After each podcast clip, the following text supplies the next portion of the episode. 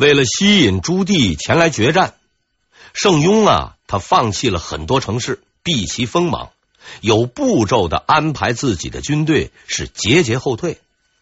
他相信济南的失败必然会使得朱棣更具有进攻性，也更容易掉进自己布下的这个陷阱。盛庸的估计是正确的。这个时候的朱棣确实有着比以往更强的这种进攻欲望。济南的失败让朱棣是寝食难安啊，特别是铁铉使用父亲的神牌这样的手段逼退自己，更是让他有被人耍弄的感觉。他有充分的自信，即使铁铉再聪明，那也只是防守的本事而已。真正决定战场胜负的。嘿，还得是进攻。若论进攻，放眼天下，有何人可与自己匹敌？朱棣并不是没有察觉到圣庸的企图，但他有着充分的自信。在他年少的时候，已经投身军武，得到过无数名将的指点，经历过战场的血腥厮杀。他战胜了无数可怕的敌人，有着充足的战斗经验。南军的那些将领不是太老就是太嫩，不可能成为自己的对手。要说在南军中堪称自己敌手的，只有一个平安，此人确实是一个劲敌。如果他要是成为南军统帅，倒真是难以对付。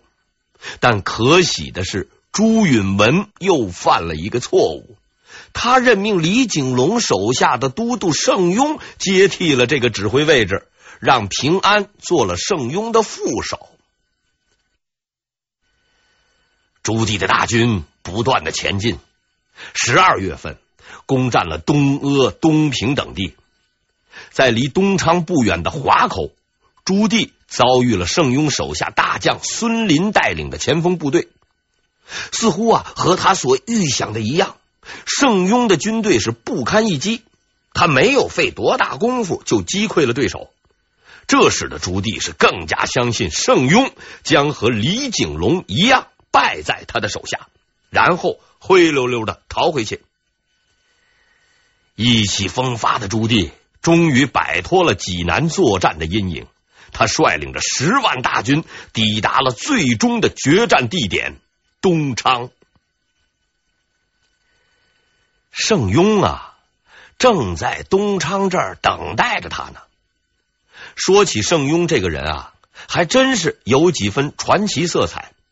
《明史·盛庸传》第一句话就是：“盛庸不知何许人也。”看似滑稽的几个字儿，说明这是一个生平不明的人。用今天的话来说呢，哎，就是黑户，什么出生地啊、出生日期、父母是谁啊，哎，一概的都不清楚。但是有一点是清楚的，那就是啊，他打过很多的败仗。他先在耿炳文手下当参将，经历了真定之败。随着李景龙代替了耿炳文的位置，他就转而跟随了李景龙。应该说，在李景龙的手下，盛庸还是学会了很多东西，比如打败仗后如何逃跑，呃，如何选择逃跑路线，如何收拾残兵败将等等等等。在一次又一次的失败战役里，他已经习惯了战败者的角色。他似乎啊是在被人追逐中度过自己前两年的军事生涯的。人家跑，哎，他也跑，从真定跑到北平，再跑到德州、济南，一直以来，他都像被赶鸭子一样赶来赶去。这两年对于盛庸来说，所谓军人的尊严，在他那儿不过是一句笑话而已。失败逃亡，再失败再逃亡，如同丧家之犬一样的生活，还有什么尊严可言？当然，如果圣庸就这样混下去，那么在历史上也就不会有什么《圣庸传》了。他在历史中最多会留下一句诸如“某将名圣雍被斩于某战役中的记载。后来的事实证明，他是一个有着卓越军事才能的人。虽然以前他没有跟对领导，但一次又一次的失败中，他学到的绝不仅仅是逃跑。失败磨砺了他的心。圣庸曾多次在阵中看到过朱棣的身影。朱棣那快速的进攻和突破，选择时机的突然性和准确的战场判断力，都给他留下了深刻的印象。每次当他看到朱棣身先士卒，率领精锐骑兵来往纵横，无人可挡的雄姿时，他都会产生无尽的感慨和疑问：这个人是可以战胜的吗？在那一次次的失败中，圣庸不断的学习和总结着经验教训。他渐渐的摸清了朱棣的进攻套路和方法，以骑兵突击侧翼，正合其胜。经过仔细的谋划后，他根据朱棣的攻击方式，专门设定了一套独特的战法，并在东昌设下战场迎击朱棣。钱少这个时候向圣雍报告了朱棣到达东昌的消息。圣庸知道他终于要面对这个可怕的敌人了。出乎圣庸手下将领的意料，圣庸并没有选择坚守城池。这些将领们都和圣庸一样，在数次败仗中吃够了朱棣的苦，深知他的厉害。对于正面与朱棣作战，都存在着或多或少的恐惧心理。当圣雍宣布他将列队背城迎战时，手下将领是一片哗然，反对之声，哎呀，此起彼伏。圣雍没有说话，他呀，静静的看着他的将领们。慢慢的，将领们啊，哎，终于。安静下来了。这个时候，圣雍开口说道：“我相信诸位绝非贪生怕死之辈。燕王确实厉害，但若一味死守城池，待其侵略而来，又席卷而去，我等为人驱赶，何日方休？”但请各位齐心协力，与其决一死战。胜负虽未可定，忠义必可留名青史。背城而战，有进无退，有生无死，再也不能逃跑了。即便是为了军人的尊严，也要决一死战呐！朱棣。就让你看看我这个无名小卒的厉害！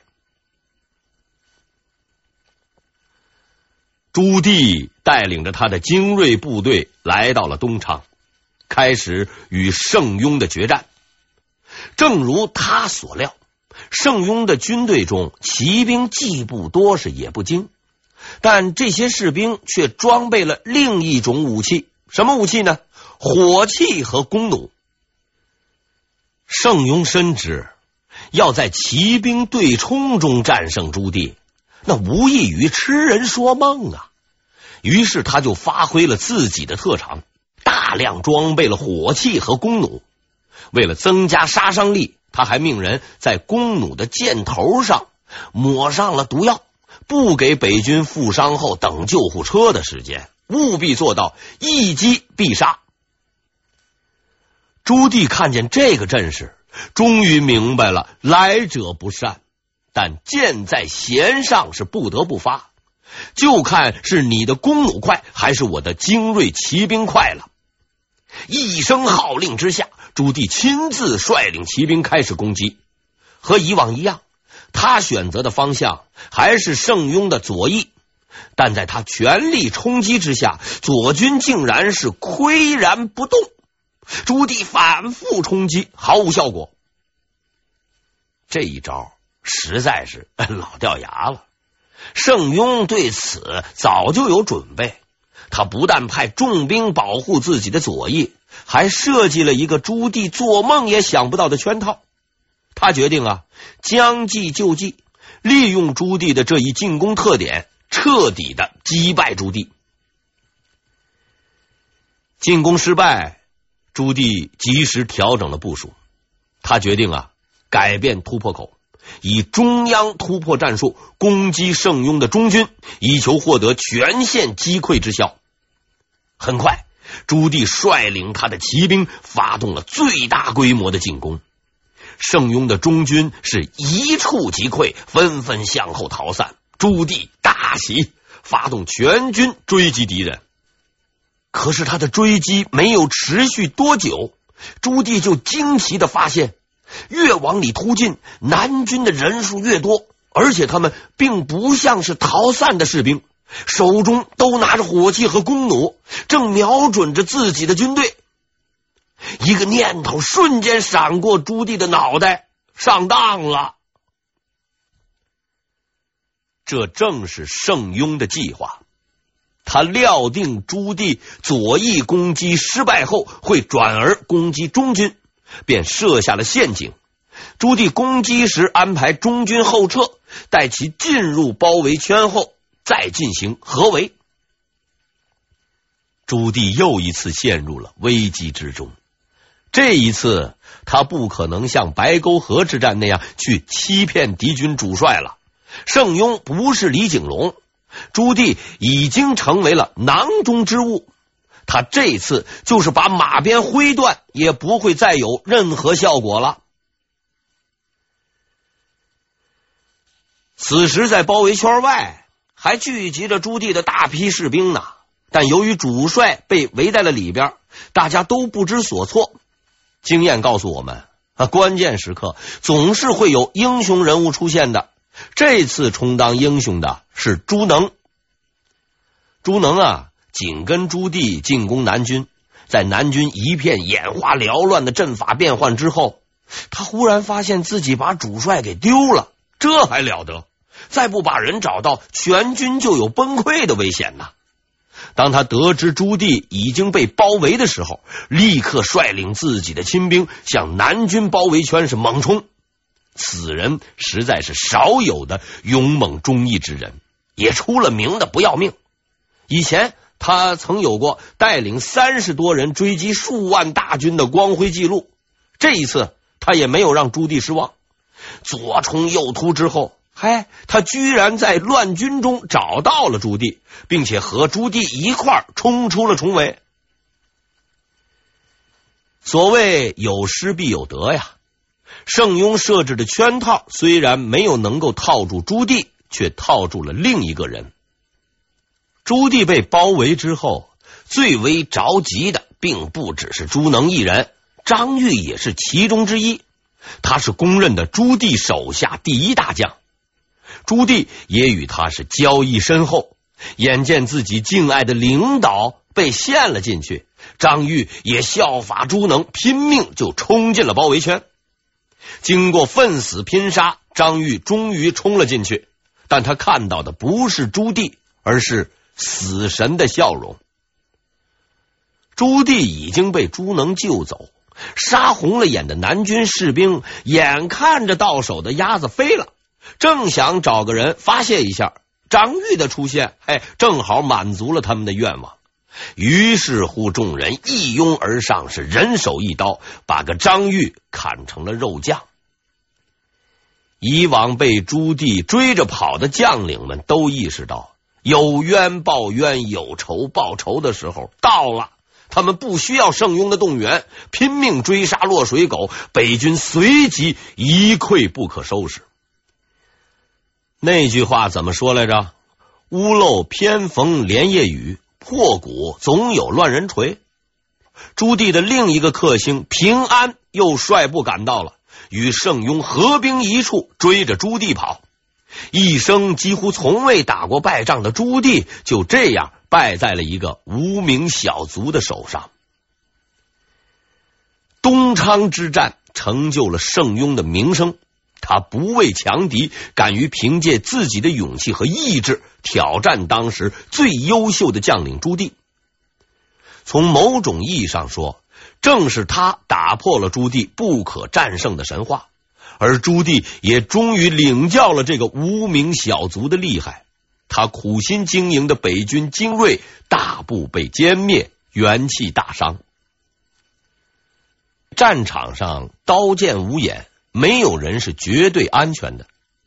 但是说来十分滑稽，虽然此战中圣庸大量使用了火器和弓弩，并几乎全歼了朱棣的北军，在这场战役中最安全的人却是败军主帅朱棣。无论南军士兵多么勇猛，那些火器、弓弩哎都不敢朝朱棣身上招呼。这也是为什么朱棣在乱军之中得以幸免的主要原因。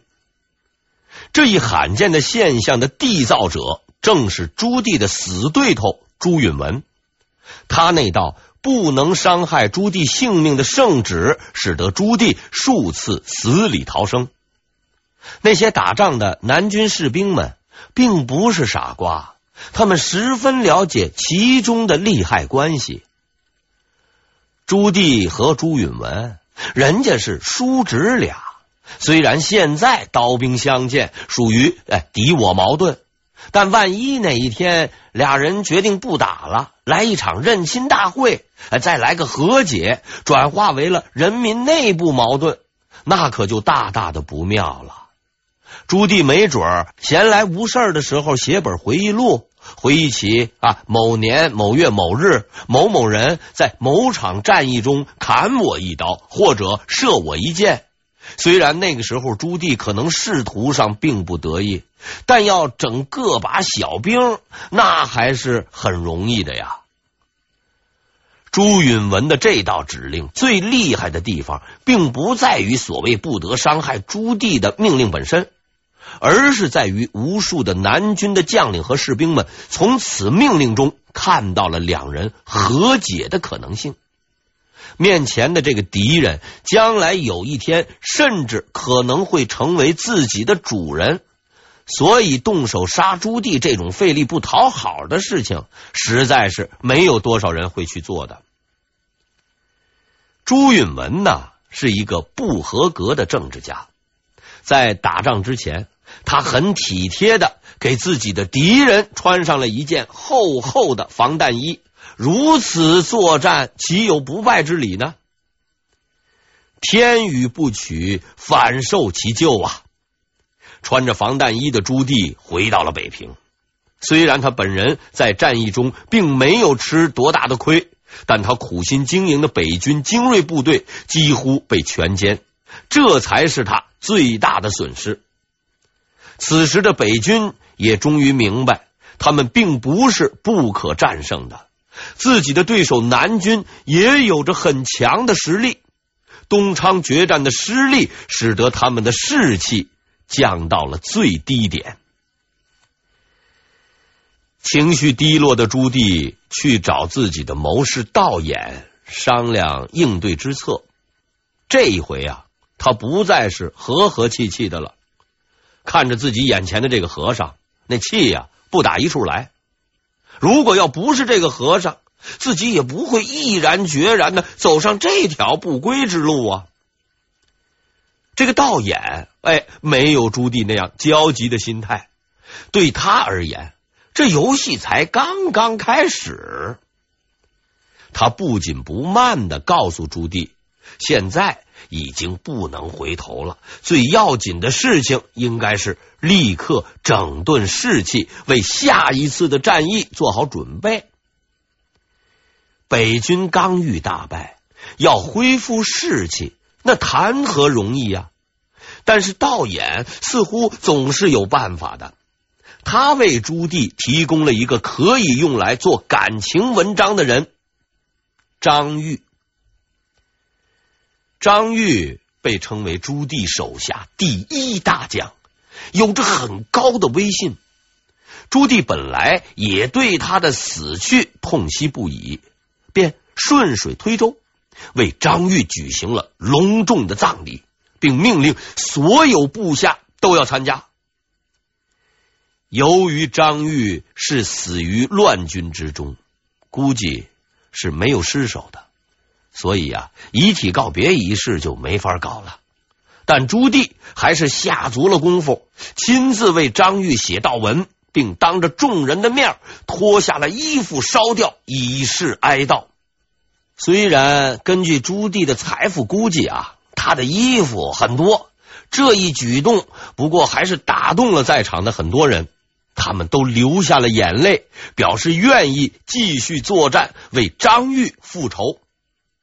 朱棣用他精彩的表演，告诉了我们一个真理：死人往往比活人更好利用。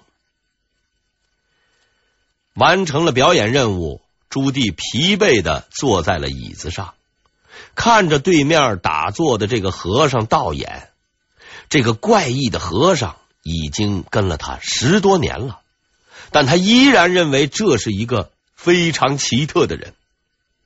这个和尚从来不安心过日子，一心一意想造反。更让朱棣惊叹的是，此人无论碰到什么紧急情况，总是哎不慌不忙，悠然自得，真是个难以捉摸的人。朱棣深深的吸了一口气，从出兵到如今，他才真正体会到天子之路的艰难。要想获得那无上的荣光，就必须付出极大的代价。即使自己有着无与伦比的军事政治天赋，仍然走得无比艰难。朱棣似乎有点厌倦了这种生活。每一天都在担惊受怕中度过，何时是个头呢？朱棣又看了一眼坐在对面的道衍，这个始作俑者，此刻好像变成了一个与此事毫无关系的人。他摇了摇头，苦笑着对道衍说道。此次靖难如此艰难，实出意料。若与大师一同出家为僧，倒也不失为一件乐事。听到这番话，一直闭眼打坐的道衍突然间就站了起来，走向对面。他一把抓住朱棣的衣袖，用近乎咆哮的语气对朱棣喊道。殿下已经无法回头了，我们犯了谋逆之罪，已是乱臣贼子。若然失败，只有死路一条啊！朱棣被惊呆了，这些话的意思他不是不知道，他也明白自己失败后的结局只有一个死，但他仍然不愿意面对这残酷的现实。不做天子，就不能再做人了。朱棣带着一丝无奈的表情垂下了头，好半天，他又把头抬了起来，脸上已经恢复了以往那冷酷的表情。是的，你是对的，我们。没有退路了。